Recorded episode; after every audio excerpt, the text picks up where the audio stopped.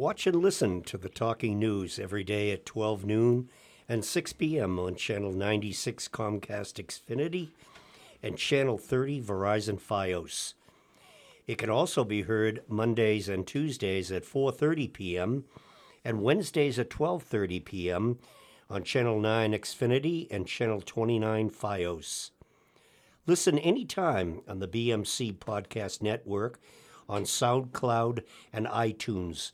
Just search for the Belmont Media Podcast Network. And now on to the talking news. Massachusetts School Building Authority approves high school project funding. The Massachusetts School Building Authority, the MSBA, voted to approve funding for the Belmont High School building project on August 29th. This endorsement is the culmination of more than two years of collaboration and work by the Belmont High School Building Committee. That's the BHSBC. The SBA, the Belmont School Department, Belmont citizens, multiple town committees and boards, and various town departments. The MSBA approved a grant for the additional for the addition and renovation project at Belmont High School for eighty million six hundred and forty-four thousand two hundred and seventy-eight dollars. We are incredibly pleased the MSBA has voted to approve funding for the Belmont High School building project.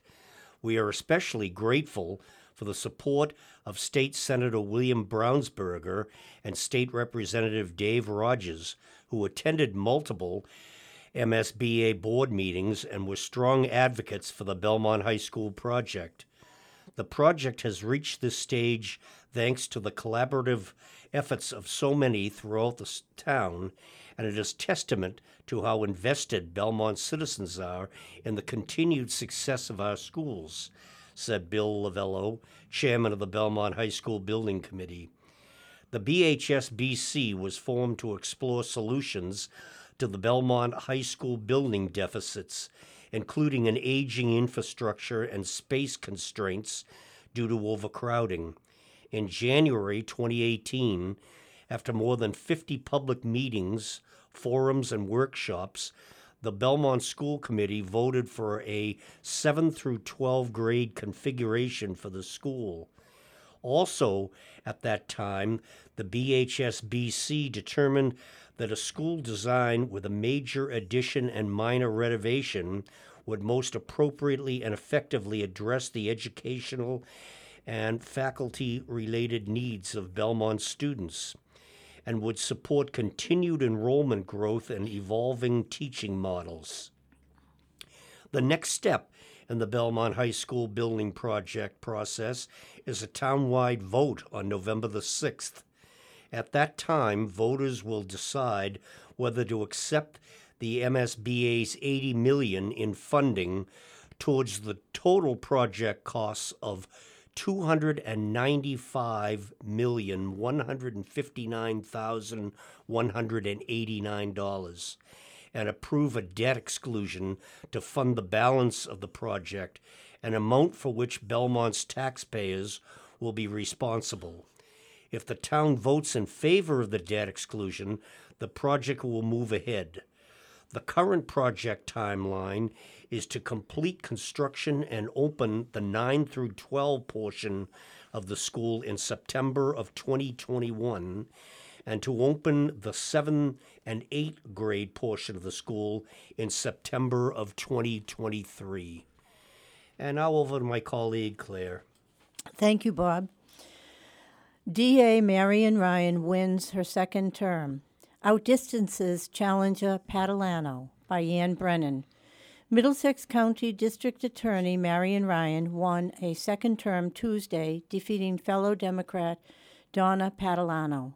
No Republican is running for the office, so Ryan, 63, will be the only candidate on the ballot in November. Obviously, this is a wonderful job, she said shortly after Patalano released a statement conceding the race.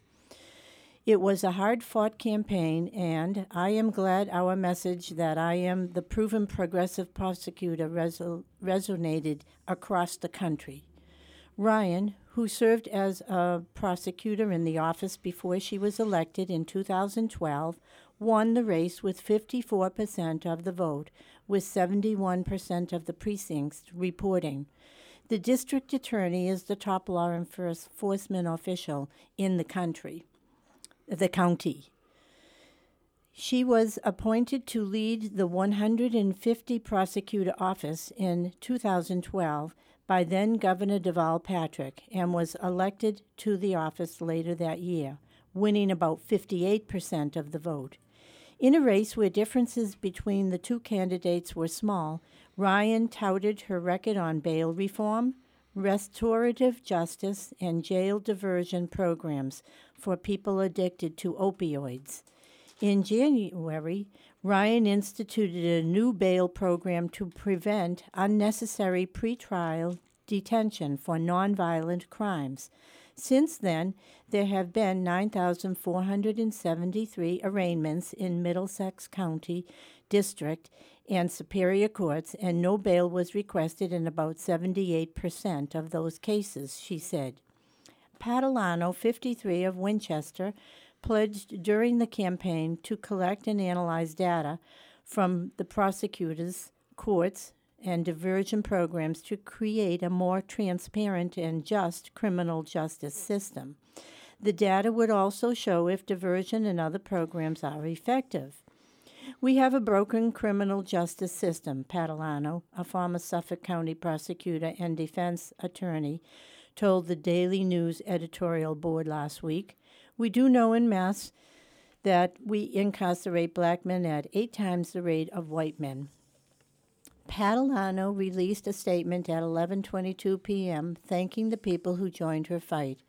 I am proud of the grassroots campaign we built to advocate for equitable justice and transparency and accountability in Middlesex County. The statement said, Though we came up short today, I am proud of the difference we made. During the campaign, Ryan touted her efforts to battle opioids and addiction, including getting addicts into treatment rather than putting them in jail while they await trial. She also created a task force to fight crime and deaths caused by the opioid crisis. She called for reforms to prevent people charged with nonviolent crimes from being held in jail while, while awaiting a trial because they could not afford bail. Ryan said she will work with Northeastern University to help collect and analyze criminal justice data. She acknowledged the system is equitable, inequitable.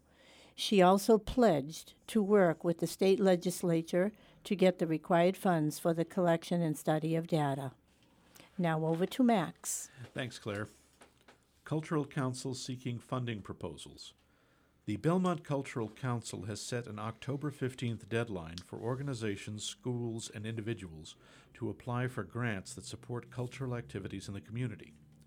According to Council spokesperson Juliet Jenkins, these grants can support a variety of artistic, scientific, and humanities projects and activities in Belmont, including exhibits, festivals, short term artist resi- residencies, or performances in schools, workshops, and lectures.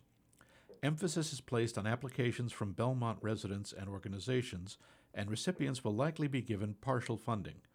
The awards to local applicants typically range from $200 to $800. All programs must be accessible to the public. The Belmont Cultural Council is part of a network of 329 local cultural councils serving all 351 cities and towns in the Commonwealth. The LCC program is the largest grassroots cultural funding network in the nation, supporting thousands of community based projects in the arts, sciences, and humanities every year. The state legislature provides an annual appropriation to the Mass Cultural Council, a state agency which then allocates funds to each community. This year, the Belmont C- Cultural Council will distribute about $5,000 in grants. Previously funded projects include Belmont Porch Fest, Ayla Brown at Payson Park Music Festival, Hidden Poetry and Town Hall Theater, and a Town Hall Theater production by Stage Ensemble Theater Unit.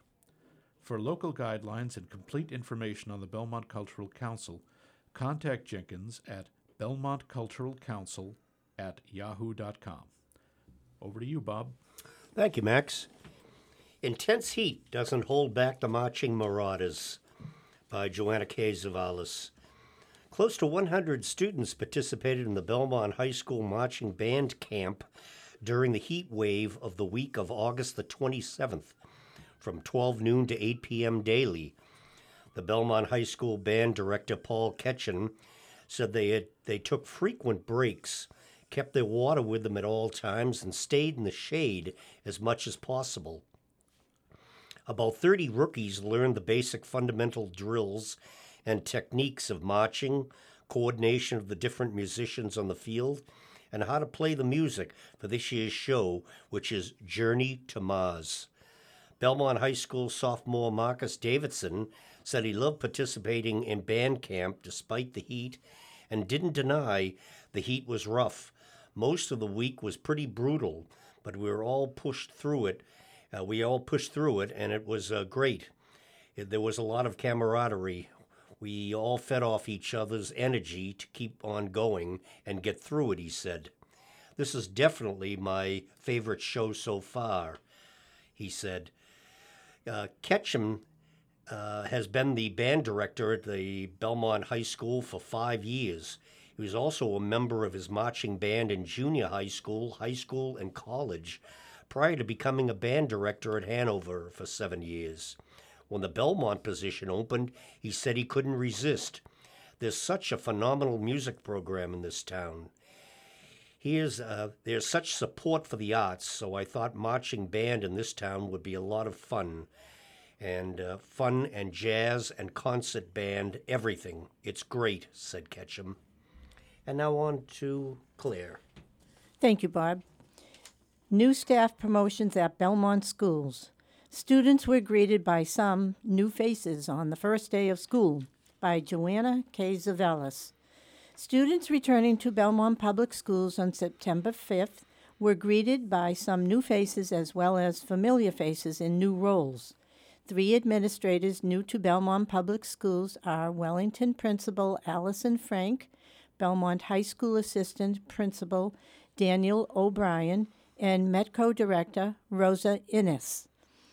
Chenery Middle School also has a new school resource officer, Officer Christine Puglisi.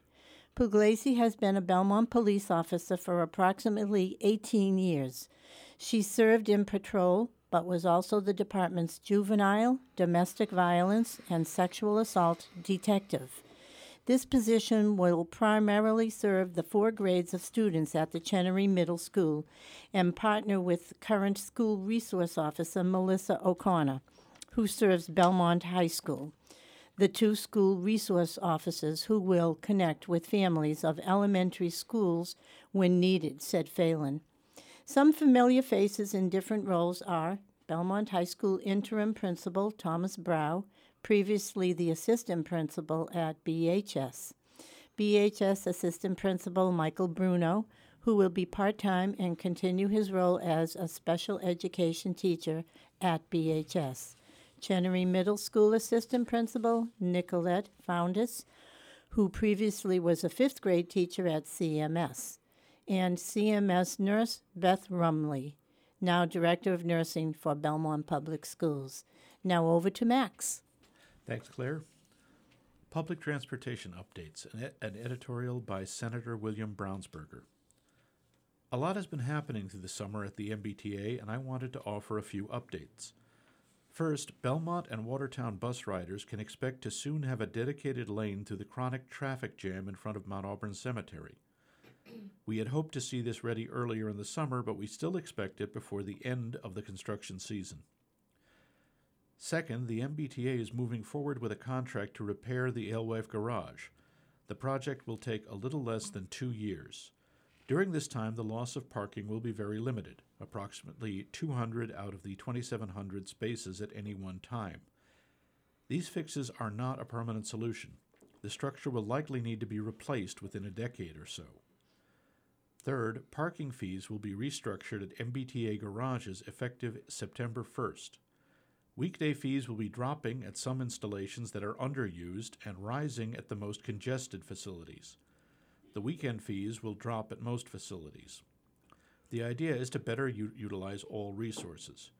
For my district, the only relevant facility is Alewife, and we will see an increase to $9 per weekday there. Fourth, the MBTA is beginning its public engagement process around their new fare system, currently known as Automated Fare Collection 2.0. Once it is rolled out fully in 2021, it should be a huge improvement. The most obvious impro- service improvement will be that passengers will be able to board using any door on buses and the Green Line. That will reduce station dwell time and speed up service. The subtler improvement will be that instead of having value residing on cards that could be lost or damaged, value will reside in a user account. Riders will be able to pay th- through that account in multiple convenient ways.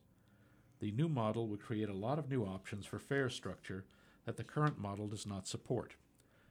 Fare structure will always be a combination of economics and politics, but we can attract more riders through pricing that better reflects value. Finally, the Rail Vision Study is underway. The advisory group has been organized and has met twice. One thing I'm starting to understand is that the right answer will not be the same for all rail lines. For example, I have a strong bias toward the concept of, a, of subway like rail service on the Worcester line connecting Brighton and Allston into downtown Boston. Subway like service for only a few stops could share the tracks with the long haul service for Worcester. The Green Line is currently maxed out. I am thrilled about the plans in motion to improve the Green Line, but the overwhelming volume of residential development in Allston and Brighton, which are also already dense areas, is likely to also justify rail service improvements. I'd also love to see more frequent service on the Fitchburg line going from Belmont into Boston, but the case for subway like frequency will be weaker than on the Worcester line. At current population density, the ridership in Belmont will necessarily be less, and the avenue towards service improvement may simply be more frequent long haul runs as opposed to the more radical concept of subway like service sharing the tracks. Over to you, Bob. Thanks, Max. Networking event to be held on September the 18th.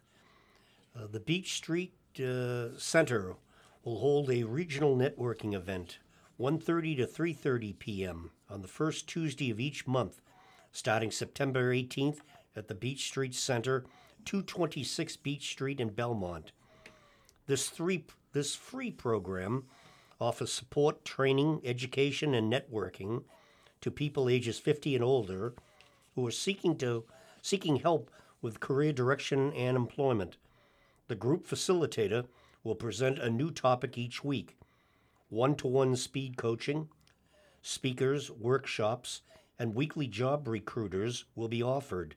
Attendees will be taught how to develop new skills, tools, and strategies to help in career transitions.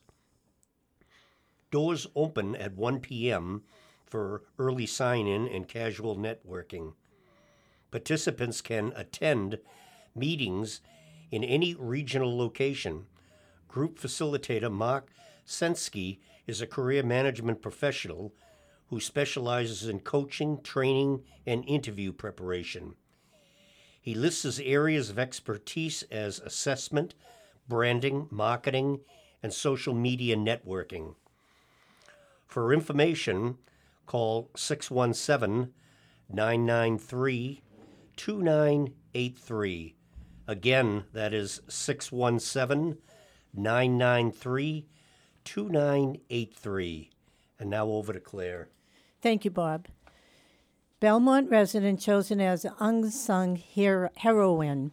The state announces annual recognition of women who make an impact. Each June, the Commonwealth of Massachusetts celebrates female Commonwealth community leaders. Belmont resident Anne Marie Lambert was one of those chosen females honored at the State House this year on June 20th. According to State Rep David Rogers, Lambert is an environmentalist with deep knowledge of the land and water of Belmont. She gave a presentation to the Belmont Historical Society on the battle over the Belmont uplands, one of the last true urban wilds in the greater Boston area. Rogers said Lambert transformed its lessons into creative pursuits like the Belmont Stormwater Working Group to advocate successfully to reduce pollution and flooding from new developments by using up to date precipitation data.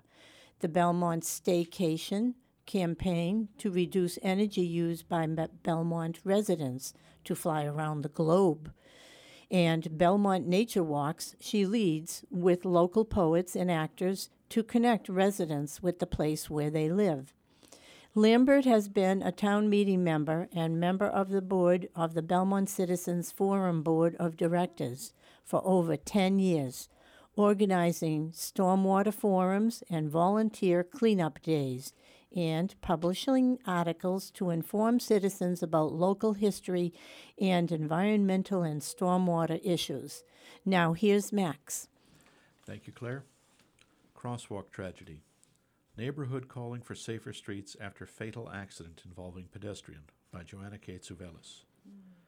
The Butler Elementary School community and surrounding neighbors are mourning the passing of a fellow parent and rallying to get the Board of Selectmen and Traffic Advisory Committee to hear their pleas to make their neighborhood s- streets safer for pedestrians and bicyclists.